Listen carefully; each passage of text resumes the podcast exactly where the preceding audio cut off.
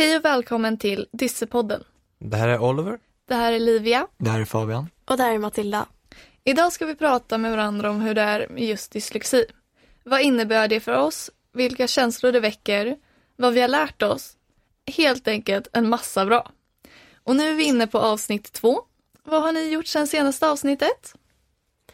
Ja, gått till skolan, plöjat. Ja, hängt lite med kompisar. Ja, du då Fabian? Jag har faktiskt åkt skidor. Oh, härligt. Så. Ja, vad har du gjort Olivia? Ja, jag har varit hemma, pluggat, gått till skolan. Vanlig vecka. Ja, du då Oliver? Jag har haft nationella prov i matte. Det är ju mysigt. Ja, det är alltid jobbigt. Men på tal om nationella prov, hur har det varit när det kom till nationella prov för er? Oj, ja, nej, jag har aldrig varit ett fan av nationella prov. Jag tror det är få dyslektiker som gillar det, tror jag. Det har bara varit stress för mig. Ja, nej, jag kommer inte ihåg så mycket från 3:an och 6:an då. Nej. Och då hade jag inte heller fått diagnosen. Nej. Men i 9:an då tyckte jag att skolan mötte faktiskt väldigt bra. Jag blev fritagen från de flesta proven då. Och de jag gjorde, de fick jag ju anpassningar på. Gud. Ja, det var bra.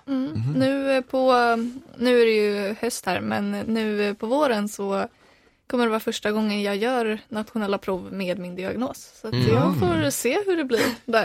Ja, du då Fabian? Jag faktiskt så här i 6:an då fick jag sitta i ett eget rum, fick extra tid liksom. Och jag kommer ihåg att under läsförståelsen då alltså det var ett sånt långt häfte jag hann, alltså jag liksom jag orkade inte läsa, så jag tror så här sista sidan av frågor gjorde jag ole dole doff på alla. Och sen bara för någon vecka sedan så snackade jag med min mamma om nationella proven. Och så sa hon det, jag bara, men kan du inte fråga om du kan få det uppläst? Och jag bara tänkte, vänta, det är ju läsförståelse. Det kan ju inte få uppläst liksom. Så jag snackade med en lärare. Hon bara, du kan få det uppläst. Man bara, så jag gjorde ole dole doff. I onödan. Det var ju liksom, för i 9:an för mig, då var det, jag satt ju i ett klassrum med typ 4-5 personer. Och då fick vi någon sån här grej man skulle sätta in i datorn, och då fick vi läsa vår liksom, text uppläst. Så det var ju liksom det här med läsförståelse, men att vi fick det uppläst. Så det var ju jättebra. Och nu på matte-MP som jag hade, det var ju lite annorlunda. Det var en lite större klassrum, men jag var ändå liksom i ett klassrum med folk som... Jag tror i alla fall alla hade dyslexi. Så det var ju mer lärare och mer tid. Men inte super mycket mer. Jag hade läsförståelse faktiskt idag innan jag kom hit. I engelska. Och då var det 3 A4 med mackat med text. Det var dyslexi, människors värsta dröm, mardröm. Och då så sa jag det till min lärare, så här, det är väldigt mycket text på ett artigt sätt, alltså inte otrevligt alls, utan det var verkligen bara, men det är väldigt mycket text och jag har dyslexi, svårt att läsa, bla bla bla. Men då så tyckte han att men du måste göra likadant som alla andra. Så att han bara, det enda han gjorde var att ta fram ett annat häfte med samma text, samma mängd och samma allting. Fast där han hade bytt ut de svåraste orden. Bara till lättare ord. Så att han bytte ut kanske liksom 5 ord per sida. Som var de svåraste. Och det var hans sätt att liksom hjälpa till. Det hjälper väl lite. Men minimalt, inte mycket alls. Nej. Det beror på vad man har svårt för kanske. För att om det kan läsa så blir det ju inte bättre. Nej, eller hur? Det är helt annan... Ja. Men vad kan skolan göra då? De kan ju komma fram med liksom, som de flesta proven, extra tid, annat klassrum, mer hjälp. Men sen också speciellt för engelska och svenska är det ju mycket, mycket läsa. Nästan alltid på läsa. Så att det är ju, de kan ju göra så att det blir enklare helt enkelt. Vad tycker du Fabbe? Alltså, nej men det är som när jag gjorde nationella proven i sexan och det var ingen som berättade för mig att jag kunde få det uppläst och de hade inte gjort det till någon annan. Så jag såg min kompis som också hade dyslexi, han satt där och liksom han typ gissade frågorna också liksom. Och det hade varit jätteskönt om liksom skolan hade sagt att jag kunde få det uppläst eller varit tydligare med just rättigheterna. För det jag kommer ihåg att jag fick i sexan, det var typ bara att jag satt i ett annat rum och fick ha mer tid liksom. Och det var typ det. Ja, men Matilda, vad säger du? Ja, men jag känner att någonting som skolan kan bli bättre på, det är att faktiskt fråga mig vad jag skulle behöva eller vad jag skulle vilja. För att jag känner ofta att de vill kanske hjälpa, men de vet ju inte vad jag vill och de frågar ju inte mig heller.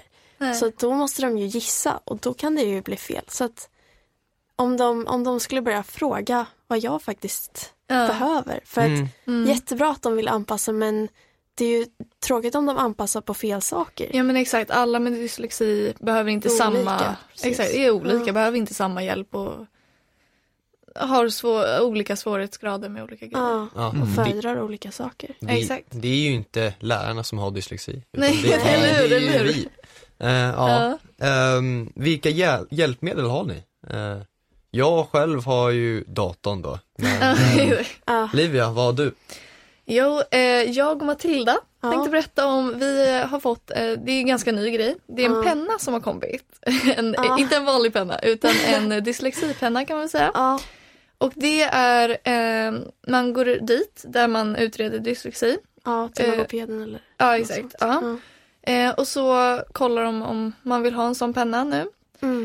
Och den pennan, det går ut på att om Matilda har en... Genomgång. Så ska jag, exakt, så ska jag anteckna. Då kan jag skriva ett ord. Säg hon ska prata om bananer här. Så skriver jag ordet banan. Då kan hon rabbla på med allting hon vet och vilken färg de är och bla bla bla. Och sen så kan jag ta min penna när jag sitter hemma och pluggar, trycka på ordet banan och då få uppspelat allting Matilda sagt om bananer. Ja, det är ett speciellt block och en speciell penna. Och sen är det också att du kan skriva... först kanske du skriver banan och sen kanske du skriver gul lite längre ner. Och om du då trycker direkt på gul, då får du upp där jag pratade...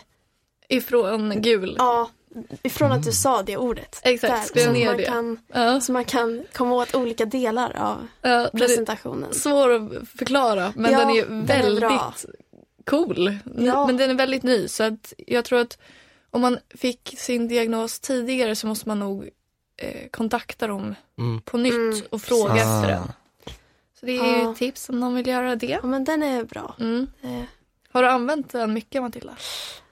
Alltså, jag har använt den ett par gånger, men det blir inte alltid så, för att problemet är ju att jag inte sen orkar sitta och lyssna igenom genomgången igen. Nej. Men det måste vara om det är så här jätteviktigt prov. Eller jätteviktigt. Precis. Och om i så fall det bara är 2 minuter jag bara ska lyssna igenom, då kanske det funkar. Min vän frågade, men är det inte fusk? Men då tycker jag, då tänkte jag, men det kanske är lite fusk. Fast det är ju ändå inte riktigt. För det är ju inte att jag får alla liksom... Det är inte svar, utan jag hör ju bara... Det är ju repetition, så man lär sig mer. Alla vet ju att repetition behövs för att lära sig. Och du får repetition vad han sa i presentationen. Hon, han. Ja, precis. För att det är ett vanligt problem med dyslexi är ju att man inte kan skriva och lyssna samtidigt. Eller... det är ett jättebra problem. Om du skriver så slutar du lyssna. Ja, precis. Ska man liksom välja att skriva nästa sak, men inte... höra då nästa sak som precis. Eller ska man inte skriva och vänta, men då glömmer man ju bort vad de sa liksom. Har du några hjälpmedel, Fabian? Ja, jag tror jag... För jag har tillgång till Legamos inläsningstjänst och kan liksom... Ja, men jag har tillgång till att få böcker upplästa. Men... jag brukar oftast bara gå till läraren och be dem läsa upp åt mig. Men det är absolut. Ja, vilka hjälpmedel skulle ni önska då, om ni fick välja? Det är väl något form av, som den här pennan liksom. Mm. Så man kan enklare få sina anteckningar antingen liksom upplästa eller kunna veta vad som händer i, liksom, om det är någon uppgift, det är någon genomgång om uppgiften. Och man liksom, man kan replaya för att se vad det var för uppgifter och vad man skulle göra. Ja, men det är ju den pennan då. Ja, exakt. Det är pennan, det är bara fråga så kommer du få den. Och alla som har dyslexi får pennan gratis om de vill. I alla fall. Är det så? Jag behövde inte betala. Nej, inte jag heller. Men jag har inte, jag vet inte om jag ens känner någon annan som har den. Inte? Nej. Nej, jag går estet i Kulturama, så att vi är väldigt många i vår klass som har dyslexi. Min klass också. Ja. Så jag går också estet. Vi pratade om det idag, att det brukar vara estetklasser. Då brukar dyslexi-människor, om man säger. De med dyslexi samlas där. Ja, precis. Mm. Ja. Ja, men ska vi ta en annan fråga? Ja. Kan du berätta mer om din diagnos? Och har du kanske någon annan diagnos som... Ja, men kopplas någon, ja, Matilda, vad säger du? Jag har också ADHD. Men jag fick reda på dem typ samtidigt med några veckors mellanrum liksom. Utredde du dem samtidigt? Ja, eller nej, jag tror jag hade utrett ADHD någon vecka innan jag gick ut i dyslexi, men de kom upp typ samtidigt. Ja, men med dyslexin skulle jag säga att jag har svårt med att läsa, att det tar längre tid och att det ibland blir fel. Och skriva, det tar också lång tid, och det kan bli stavfel, men ja, det funkar ganska bra. Sen har jag väldigt stort problem med koncentration också, men det kan ju vara det också. Du då, Fabian? Jag håller faktiskt på att göra en ADHD-utredning just nu. Jag har... bara för någon vecka sedan snackade med skolläkaren. Bara så att hon ska kolla igenom det här. Och snacka med, bara så att hon kan skicka vidare och inte se på direkten att men du har ju inte det. Liksom. Och det var lite kul, för när jag gjorde det och snackade med henne, det var liksom, man märkte på sättet hon pratade och liksom... hur hon betedde sig, att hon ville typ bara ge mig diagnosen. Bara rakt där liksom. Men min dyslexi, jag har extremt svårt för att läsa. Det är det värsta jag vet. Den är grov dyslexi. Och sen så skriver jag också väldigt, väldigt svårt för. Det är ofta jag liksom ska skriva med en kompis, vet inte hur någonting stavas. Men då brukar jag stava det simla jättefel, så att det obviously märks att det är ett skämt. Liksom. Ja, men Oliver, hur är din? Ja, jag har inte någon ADHD. Jag har inte gjort någon utredning. Men jag skulle nog säga, min dyslexi är ju ganska mild. I motsvarande till andra. Jag har ju svårt att läsa, det vanliga. Men ja, skriva lite enklare. Det händer ju ibland att det blir stavfel, men för det mesta är det liksom så här ganska vanligt. Men läsa, det är liksom gå igenom, jag läser och så glömmer jag bort allt jag läst. Och du, Livia? Nej, jag har dyslexi, grov dyslexi var det hon sa som utredde mig, men ja, dyslexi har jag i alla fall. Och sen så har jag inte utrett något annat, men jag har haft flertal lärare som har sagt att jag borde utreda ADHD. Och det är tydligen, det är ju kanske inte rätt att säga. Man kanske inte ska som lärare, du borde utreda ADHD. Det många har sagt var fel, men ja. Och sen har jag även min bästa vän som tjatar hela tiden. Bara, men nu måste du utreda dig, nu måste du utreda dig. Men inget utrett än i alla fall. Har ni några kompisar med dyslexi då? För att det kan ju vara väldigt skönt om man kan prata med någon som känner likadant. Ja, jag hade i alla fall i mellanstadiet och högstadiet hade jag en kompis som vi fick det ungefär samtidigt. Och sen har vi liksom på alla prov och så här, MP har liksom typ varit i samma rum och liksom kunnat prata om det. Så det var ganska härligt. Men ja, en kompis har jag haft som har dyslexi. Bara Bara en. Bara en. Oj, det är inte så många. Nej, vi är kompisgäng på 11 stycken tjejer. Vi är mina bästa vänner så. Och då har alla förutom kanske 2. Oj. Av oss. Ja, det var. Och sen i min klass typ hälften av klassen kanske i alla fall. Ja. Så det är många, Ja. Ja, men gud. I min, alltså innan i grundskolan, då var det inte alls många faktiskt. Nej. Jag hade en kompis kanske. Men det kanske inte så många som har, alltså, visste om det också. Nej, men nu är det ju jättemånga med dyslexi och andra diagnoser också. Så det är ju jättekul att man kan prata med dem, eller skönt också. Fabian, har du några dyslexikompisar? Ja, jag har några kompisar som har dyslexi som ofta frågar mig om liksom vad de har för rättigheter. Ja. Just med min, för de vet om att min mamma, hon håller ju väldigt mycket på att ordna saker med dyslexi att göra. Så jag kan ju väldigt mycket om det. Så det blir ofta att de frågar mig liksom. Ja. Och jag, i alla fall för mig, jag i mellanstadiet hade jag en specialpedagog som jag gick till, fick extra lektioner, eller jag gick från mina vanliga lektioner och sen hade jag typ 30 minuter där jag övade med den här specialpedagogen. Har ni haft det, Livia? Nej, jag har inte. Du då, Matilda? Jag har inte haft lästräning med en specialpedagog för att jag fick ju min i 7:an diagnos. Däremot så går jag till specialpedagog nu en gång i veckan.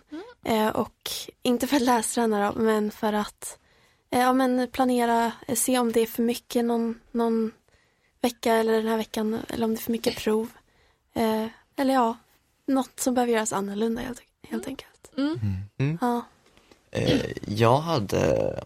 Jag kommer ihåg i 3:an när jag fick min diagnos så började jag gå med någon lärare efter skolan typ, eller på raster typ en halvtimme, och så hade hon ett block med första sidan, det var så här, man skulle värma upp, då var det olika bokstäver och så skulle jag säga dem liksom så fort jag kunde basically, och sen valde hon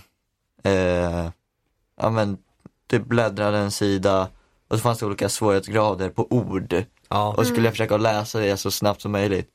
Och jag kommer ihåg, jag tyckte det var så tråkigt. Samma här. Ja, men, själva idén, alltså själva grejen, det var egentligen inte så tråkigt, men det var just det här när jag visste att de andra, de var ute på rast och lekte och hade hur kul som helst. Under tiden jag sitter här och läser med lärare. Och det värsta var att det var liksom fönstret bakom mig. Då kunde jag se ut över gården, så jag såg mina kompisar. Nej. Men efter, alltså jag måste bara säga, om jag inte hade gjort det, jag tror inte jag hade kunnat läsa överhuvudtaget nu. Så alltså, det hjälpte ju jättemycket. Ja, men hur skulle er drömdag se ut i skolan? Har ni så här... Tänkte såhär, ingen skola alls då de. Nej, skojar. Nej, men... kreativa lektioner, var några exempel? Jag tycker väldigt mycket om idrott. Men absolut kreativa lektioner. Kanske inte en för lång dag, för jag blir så himla trött. Men jag tycker det är kul att vara med kompisarna i skolan. Alltså, det är lite därför man går dit ändå. Diskussion på lektioner gillar jag. Okej, vad spännande. Att man pratar mycket om vad man... någon har gått igenom eller vad man ska göra. Ja, det är väldigt spännande. Men mycket prat och inte lite läsa och skriva. Jag håller med. Och 100% alltid jobba med någon. När jag jobbar själv så zoomar jag ut. Och jag blir jättesur när mina vänner är så här, kopplar in AirPods och bara, nu vill jag jobba själv. Nej, nu ska vi jobba tillsammans. Vad tycker du? Alltså min drömdag hade nog varit... Först börja sent, det är men sen också så här, jag gillar grupparbeten där det liksom tar någon 2-3 veckor för det blir ganska kul liksom så här. Speciellt om det är någonting lite mer praktiskt eller så här, om det är någon stor uppgift som man ska liksom tillsammans prata om och sen behöver man ju inte liksom skriva så mycket utan kompisarna kan ju skriva och så kan man liksom säga vad de ska skriva liksom. Det hade varit en ganska bra. Och sen idrott också. Samma idrott. Ja. Du då, Fabian? För mig, en drömdag i skolan, det är typ varje dag för mig i skolan. För jag sitter med på ett ställe som heter Åsen. Då har jag min egna plats på en annan liksom del i skolan med någon lärare liksom. På typ varje ämne kan jag jobba på det jag behöver. Och det är jätteskönt för att jag slipper liksom sitta i klassrummet och känna oj, jag ligger efter. Utan jag kan bara jobba med liksom i min takt. Liksom. Vad härligt. Men vad tycker ni gör en lärare till en dålig lärare? Men jag tycker att en lärare kanske inte är så bra om den inte är pedagogisk. Alltså den ska kunna vara bra på att förklara. Men om man var snäll. Ha roliga praktiska uppgifter. Ja, samma verkligen. Mycket diskussioner. Och sen också så här att man får audiobooks och sen liksom så här som förlåt, vad sa du? Inläsningstjänst och sånt. Så att man kan liksom lyssna istället för att läsa. Det är liksom, det är en bra lärare ska göra. Man ska liksom. Ja, men bara vara förstående och... Verkligen. Ja. Men vad kan ni ge en lärare för tips då? Alltså det är ju för det mesta liksom inte plugga men ta reda på vad dyslexi är så att de verkligen vet vad vi går igenom och vad man kan anpassa sig till. Men sen också att bara liksom vara mer förstående eller vara förstående av om dyslexi. Vad tycker du, Livia? Men fråga vad behöver du för hjälp? Vad kan jag göra för att göra det lättare för dig? Och sen vara öppen och förstående och inte tro att eleven bara är lat. Verkligen. Du då, Matilda? Ja, men jag håller med om att man ska fråga eleven. För eleven vet ju oftast själv vad den behöver. Så att det är ju, annars kanske man gör saker i onödan. Ja, du är bra, Fabbe. Vänta, kan vi repetera frågan snabbt? Ja, du är den, Matilda. Vad har du för tips till lärarna? Hur kan läraren bemöta eller göra så att det blir lättare för dig? Inte göra som en av mina svenska lärare gjorde. för jag fick en så här uppgift där man skulle skriva. Och så sa han, skriv för hand. Jag bara gick fram till honom och sa, jag tänker inte skriva 3 sidors uppgift för hand. För jag har dyslexi så det är jättesvårt för mig. Och jobbigt liksom. Ja, speciellt liksom, utan autokorrekt så kommer jag tycka synd av läraren för han kommer inte kunna läsa det jag skriver. Men han sa det med jag måste liksom se din handstil. Jag måste kunna se att din handstil är korrekt. Och så sa jag det till min mamma sen. Hon var så himla förbannad. Det är helt rätt. Men jag är lite faktiskt tvärtom. För att jag föredrar att skriva på papper. Jag är faktiskt också det. För att jag tror att det är att jag skriver så himla långsamt på dator. Så att då är det liksom, det tar mer energi. Jag vet inte varför. Så jag brukar ganska ofta faktiskt göra prov på papper istället för dator. Jag går ju estet, konstdesign då. Så jag gillar ju liksom sitta och rita lite. Så därför tycker jag också det är nog kul med att skriva för hand. För att jag kan... Ibland börjar jag ju så här skriva med... Gör en massa cirklar och på slutet av A1 så bara... Woom, en liten krumedur eller något. Så jag tycker det är kul att skriva för hand. För det är så här, jag känner pappret och det låter ju jättekonstigt. Jag känner också att man får ett lite flow. Ja, eller hur? Det är som att man kan känna vad man skriver med. Ja, jag är ganska bra på att liksom skriva snabbt på datorn. Så att vad skönt. Jag tycker att dator är lite enklare. Man kan liksom så här, för min handstil är nog inte den bästa. Nej, alltså man, ibland ser man inte riktigt vad det står.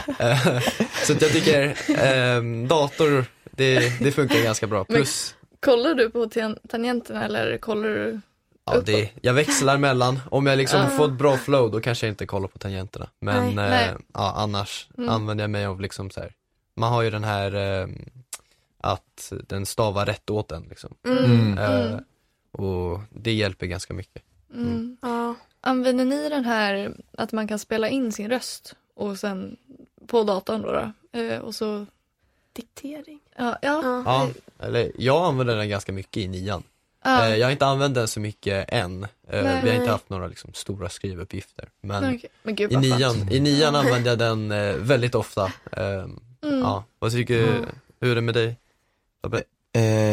Jag började aldrig använda den som tidigt. För då satt jag ju bara i liksom, som på lektionerna. Då satt jag i lektionerna med liksom 30 andra pers. Jag tänker inte liksom ha dem sitta och skriva och fokusera, och så ska jag sitta där och prata in min text liksom och störa alla.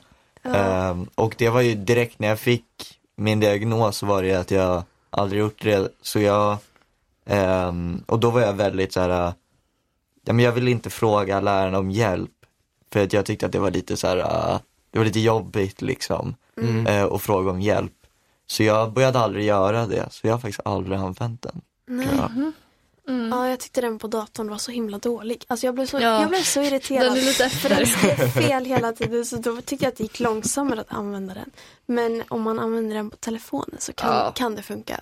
Nej, men mobilen, det är ju dagliga. Det är bra. Hela tiden. Det är bra. Det är lätt. Ja. Okej, men känner du att det är någonting som du inte kan klara på grund av din dyslexi, Livia? Förlåt, kan du upprepa frågan? Men känner du att det är någonting som du inte kan göra för att du har dyslexi?